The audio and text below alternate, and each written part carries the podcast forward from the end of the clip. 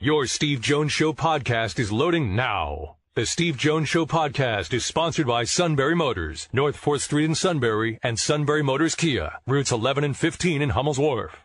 Very pleased to bring in from Football Morning in America, NBC Sports, Peter King. Welcome, Peter. Great to have you back. Steve, how you doing? Doing great. How about you? Everything is going fine, thank you. Good. Uh, good, good to be out in Arizona and covering the game and uh, getting ready for it. Absolutely. Uh, so let's start with this. The ride along this year was with Nick Sirianni. When did you come up with this idea a few years ago to do this? Jeez, I don't remember. I know that the first time I did it, I did it with Doug Pederson five years ago, and I knew Doug pretty well, and I just wanted to do something that was really a little bit different. And so, Steve, as you probably know, in the media today, what happens, honestly, is that these guys are getting hit from everywhere at all sides. They they've got to say no to a lot of people, unfortunately, uh, you know, in the media because they just don't have time. Right. And so I just thought, what better way than to essentially say to them, "Hey, listen." I'll ride in the car with you. You have to ride to work anyway. And by the time you get to work, I'll get out of the car. You'll get into the car. Or you'll get you'll uh, you know get out of the car and go into your office, and that's it. It's over. Your responsibilities are over. And so, you know, I just thought it was the easiest thing, and it did turn out to be very easy. And I, although, you know, it isn't altogether easy all the time to find somebody to do it. I think now, like when I first asked Sirianni a couple of weeks ago, he said, "Oh yeah, I saw you did that with Doug Pederson." So I mean, hmm. now I think some guys actually have seen it and are used to it, so it's not like a shocker to them. A guy like Andy Reid you've talked to a number of times, so you have built a rapport with him along the way as reporter and coach. Nick Sirianni's a relatively young coach, so you probably don't know as much about him. So, what did you learn on this ride in that maybe you didn't know before? Steve, I, one of the things, this is one of the best things I've ever learned on one of these ride alongs that because I always try to talk to them about the people in their lives who are important to them um, you know, basically who are important to them in uh, getting them to where they are. And the two biggest influences in his life are a small town high school football coach in far western New York, his dad. Yep. The other one is his college coach at Mount Union of Ohio, which mm-hmm. is a Division three power. And you know, he must have talked about Larry Kehres for ten minutes. He just, yeah. you know, all the all the lessons he's learned from him, and so I just got this thought, Steve, that that I think real football coaches and real football people would truly appreciate, and that is that, I mean, when you think about it, think of all the great coaches who didn't go to Alabama or start their career at Clemson or, you know, get a huge boost early in their career at Penn State. You know, I mean, Nick right. Sirianni goes to college at Mount Union. You know, his first job is at a position coach at Mount Union. And then he goes all the way up to Indiana University of Pennsylvania. Yeah. And so, I mean, you know, this is a guy who really learned the absolute basics of football, who's going to be coaching in the Super Bowl on Sunday, who really didn't hit the big time until like 12 years ago in terms of, you know, a job that you would think, okay, now you're really kind of on the trail, you're on the road to being a big time coach. And just think of how many people, if they read this, would think that wow, if Nick Sirianni can do it, I can do it. When uh, part of what was interesting about that was the ability of his coach at Mount Union, and they have won a billion national championships. Uh, yep. as, as, anybody who follows the sport knows, they're just dominant beyond words. But he, he told them, players, players, players. Yeah. And it's amazing how he went from, I want to show everybody how smart I am, to actually being smart because it was about players, players, players. Hey, you know, the greatest part of that was really that uh, you know, when Larry Kehres, who, you know, remained a great influence of Sirianni's even after, you know, they weren't together anymore.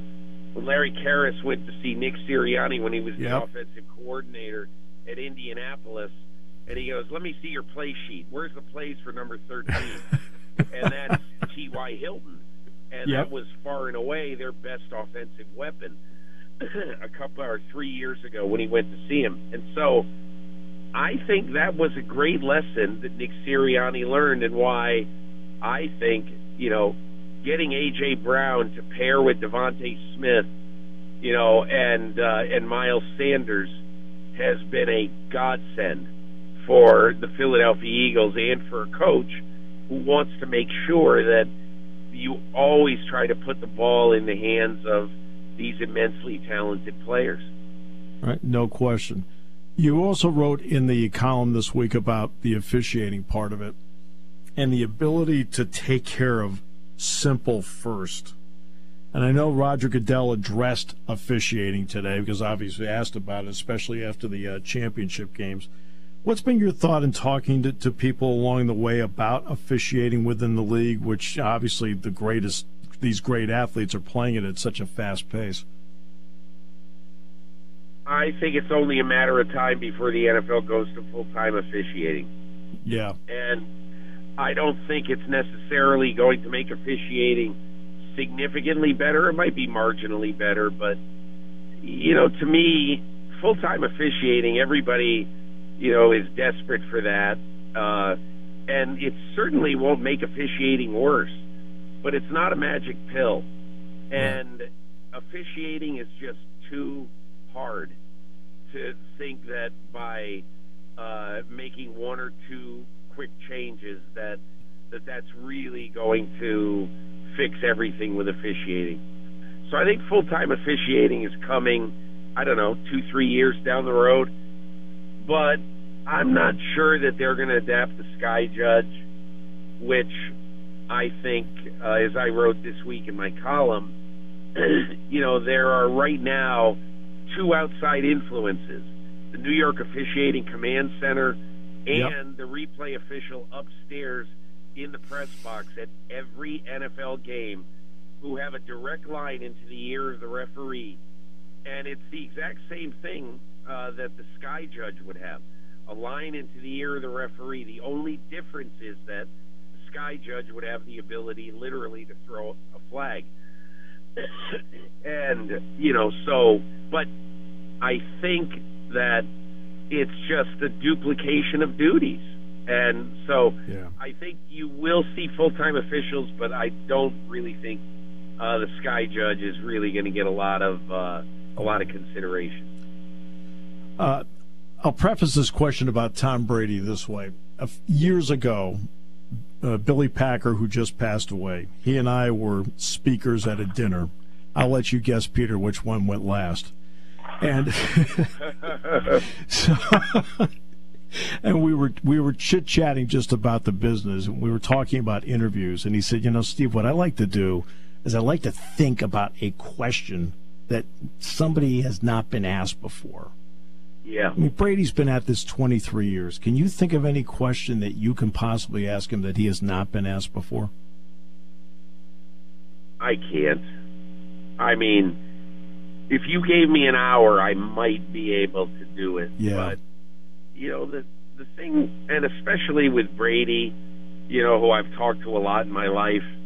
Um, the thing with Brady is that you're much better with Brady being very granular, asking yeah. him, tell me exactly why you picked uh, Julian Edelman on this third and 16 play because Edelman said he was the third option. So why did you go to Edelman on this play?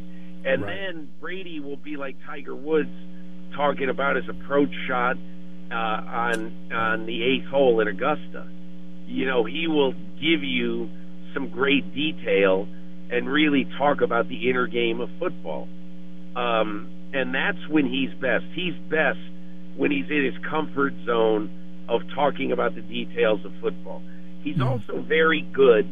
Like I once said to him, this was in 2017 after the Atlanta Super Bowl. and, you know, he was telling me about his plans for the off season and what he was going to do. And, and, you know, a lot of it was, you know, the care and feeding and conditioning of Tom Brady. Mm-hmm. And I said to him, you know, don't you ever really want to go out and have nine beers with your friends, you yeah. know, and just get just get drunk one night? Wouldn't that be fun? He goes, I've done it before, and this, believe me, you know, playing in games like this is a lot more fun, at least yeah. for me. And so, I think, you know, lifestyle questions, physical questions, all that stuff is good probably not going to get him to talk very much about, yeah. hey, so what's your relationship with Bill Belichick really like? You know? Right. So it's one of those things that you just have to kind of be smart and think about it. And, um, but he, you know, he's pleasant enough. He just isn't the most revealing guy most of the time. I mean, normally, I'll, I'll admit to everybody, my standard when doing, for example, a pregame show with a coach you know, especially a football coach where they've done a press conference, they did a quarterback club, they did the talk show with the fans, things like that. I try to think of a question they haven't been asked that week. Right, yeah. To be honest with you, uh, and that's usually the standard I'll have. Ha- what weren't they asked this week? And then I'll lead off with yeah. that. Uh, that's fantastic, but, though. No, and it, I'll get like for example in the Rose Bowl, I asked James Franklin first question what's the responsibility everybody needs to take on cover zero and that they need to recognize it? And what kind of breakdown happens if one guy misses it? That was the opening question. That's good. I like that. Well now that's because that's because utah played a lot of cover zero so. Yeah uh, that's good. so one final question and i'll let you go because i know you're doing a thousand of these and i appreciate the fact that you included us. Uh, the hall of fame vote when you sit down and you start running through, and of course, it's a long process, right? What are your personal standards when you're looking at a Hall of Fame vote? And, you know, because obviously it's going to be revealed and you're not supposed to reveal your vote till later. So, what are your right. standards? All right, Steve. So, here's the way I sort of look at the Hall of Fame right now.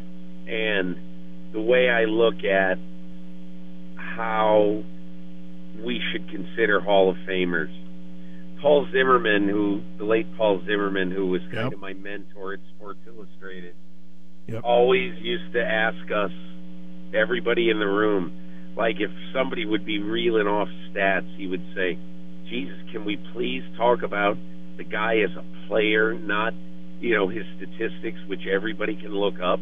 What did mm-hmm. you think of him as a player? What made him good? What made him hard to defend if he was a receiver?" You know, what made him hard to beat if he was a corner or whatever, you know.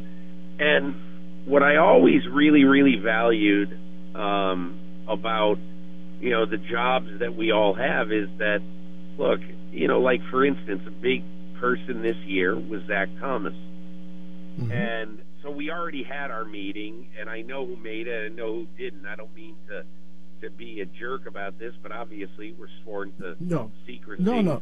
So, that's why yeah, I prefaced. So, that's but, why I prefaced it the way I did. You're not supposed yeah. to. Yeah. So so basically, you know, I when considering guys like Zach Thomas, you know, I think back to two things. I think back to games I covered that he played in. Number one, and number number two, I think back to people who coached him and what they said to me over the years about him. Mm-hmm. And I can just tell you, Jimmy Johnson valued Zach Thomas the way he valued Michael Irvin. Yeah. You know, I mean, eh, because obviously, you know, Jimmy had a real thing. You know, when he got to Miami, he had a real thing for the kind of player that Zach Thomas was. Ended up cutting Jack Del Rio because he had Zach Thomas uh, and all that. But but anyway, I try to think of those things, and then I always try to think of okay, what did I think when I watched him play, and yeah. then obviously you factor in the, the stats and everything. And look, I am not the same as the other 48 voters, and you know what? They are not. Every single one of them will think differently about players. Like for instance, of all the wide receivers, I think Andre Johnson is head and shoulders above uh, Reggie Wayne and Torry Holt. They're mm-hmm. the finalists this year, and I even think Hines Ward is is right up there with with all of them because he's the greatest blocking wide receiver of his era. And so I think about things like that and I try to have an open mind, but I want to have Steve a strong opinion when I walk into the meeting. I want to feel strongly about the guys who I like and the guys who I have some questions about. But I don't want to be intractable. I want to be able for somebody to convince me that maybe I'm wrong, maybe I'm being a little bit too hard on this guy, or maybe I like a certain guy a little bit much. You know, like for instance, I love Devin Hester, and yeah. I love his his case. Um, but, you know, there's a lot of people who think, well, he didn't play that many snaps because he was a returner. Does a guy like that belong in the Hall of Fame? And so there are those kind of things that you have to consider. It's really kind of a it's a thousand piece jigsaw puzzle and it's really it's kind of fun to be involved. I, have really enjoyed it over the years. And again, everybody has the different opinions. I'll, I'll give everybody one quick example, and, and I know I've cited to you, this to you before. When when Ira Miller had a, a vote, uh, he came into the booth one day because he wanted to talk to Jack Ham about Ray Guy and whether he should yeah. be a Hall of Famer. And then Ira said, he says, I know. He says, but and he says, like Peter points out, he's re- referring to you. He says about Jerrel Wilson. You know, and, you know, and I'm just sitting there as a fly in the wall. I'm not going to sit here and interrupt that conversation. But it was just interesting. Everybody has yeah. their own take on what they saw and what they, you know, and what they went through. I always had this feeling that poor Jerrel Wilson, if you look up both those guys on Pro Football Reference and you compared their careers down to all the awards and honors they won, you would be really hard pressed to pick Ray Guy over Jerrel Wilson. It wouldn't be terrible, but they're almost like a coin flip. And I've never heard one person make any sort of case for Jerrel Wilson for the Hall of Fame. That's why I, I, you know, I, you know, a lot of times emotions get involved, and opinions of people like John Madden get involved. Yeah. You know, who's very, very widely respected. So, you know, you, I just try to do the job and try to be as honorable about it as I can. And you do, always have. Thank you so much for the time today. Appreciate it enjoy the rest of the week because I know it's going to be filled with a lot of work, but also you will find a way to enjoy it. Steve, really appreciate it. Always love being on with you. Thanks. Peter King.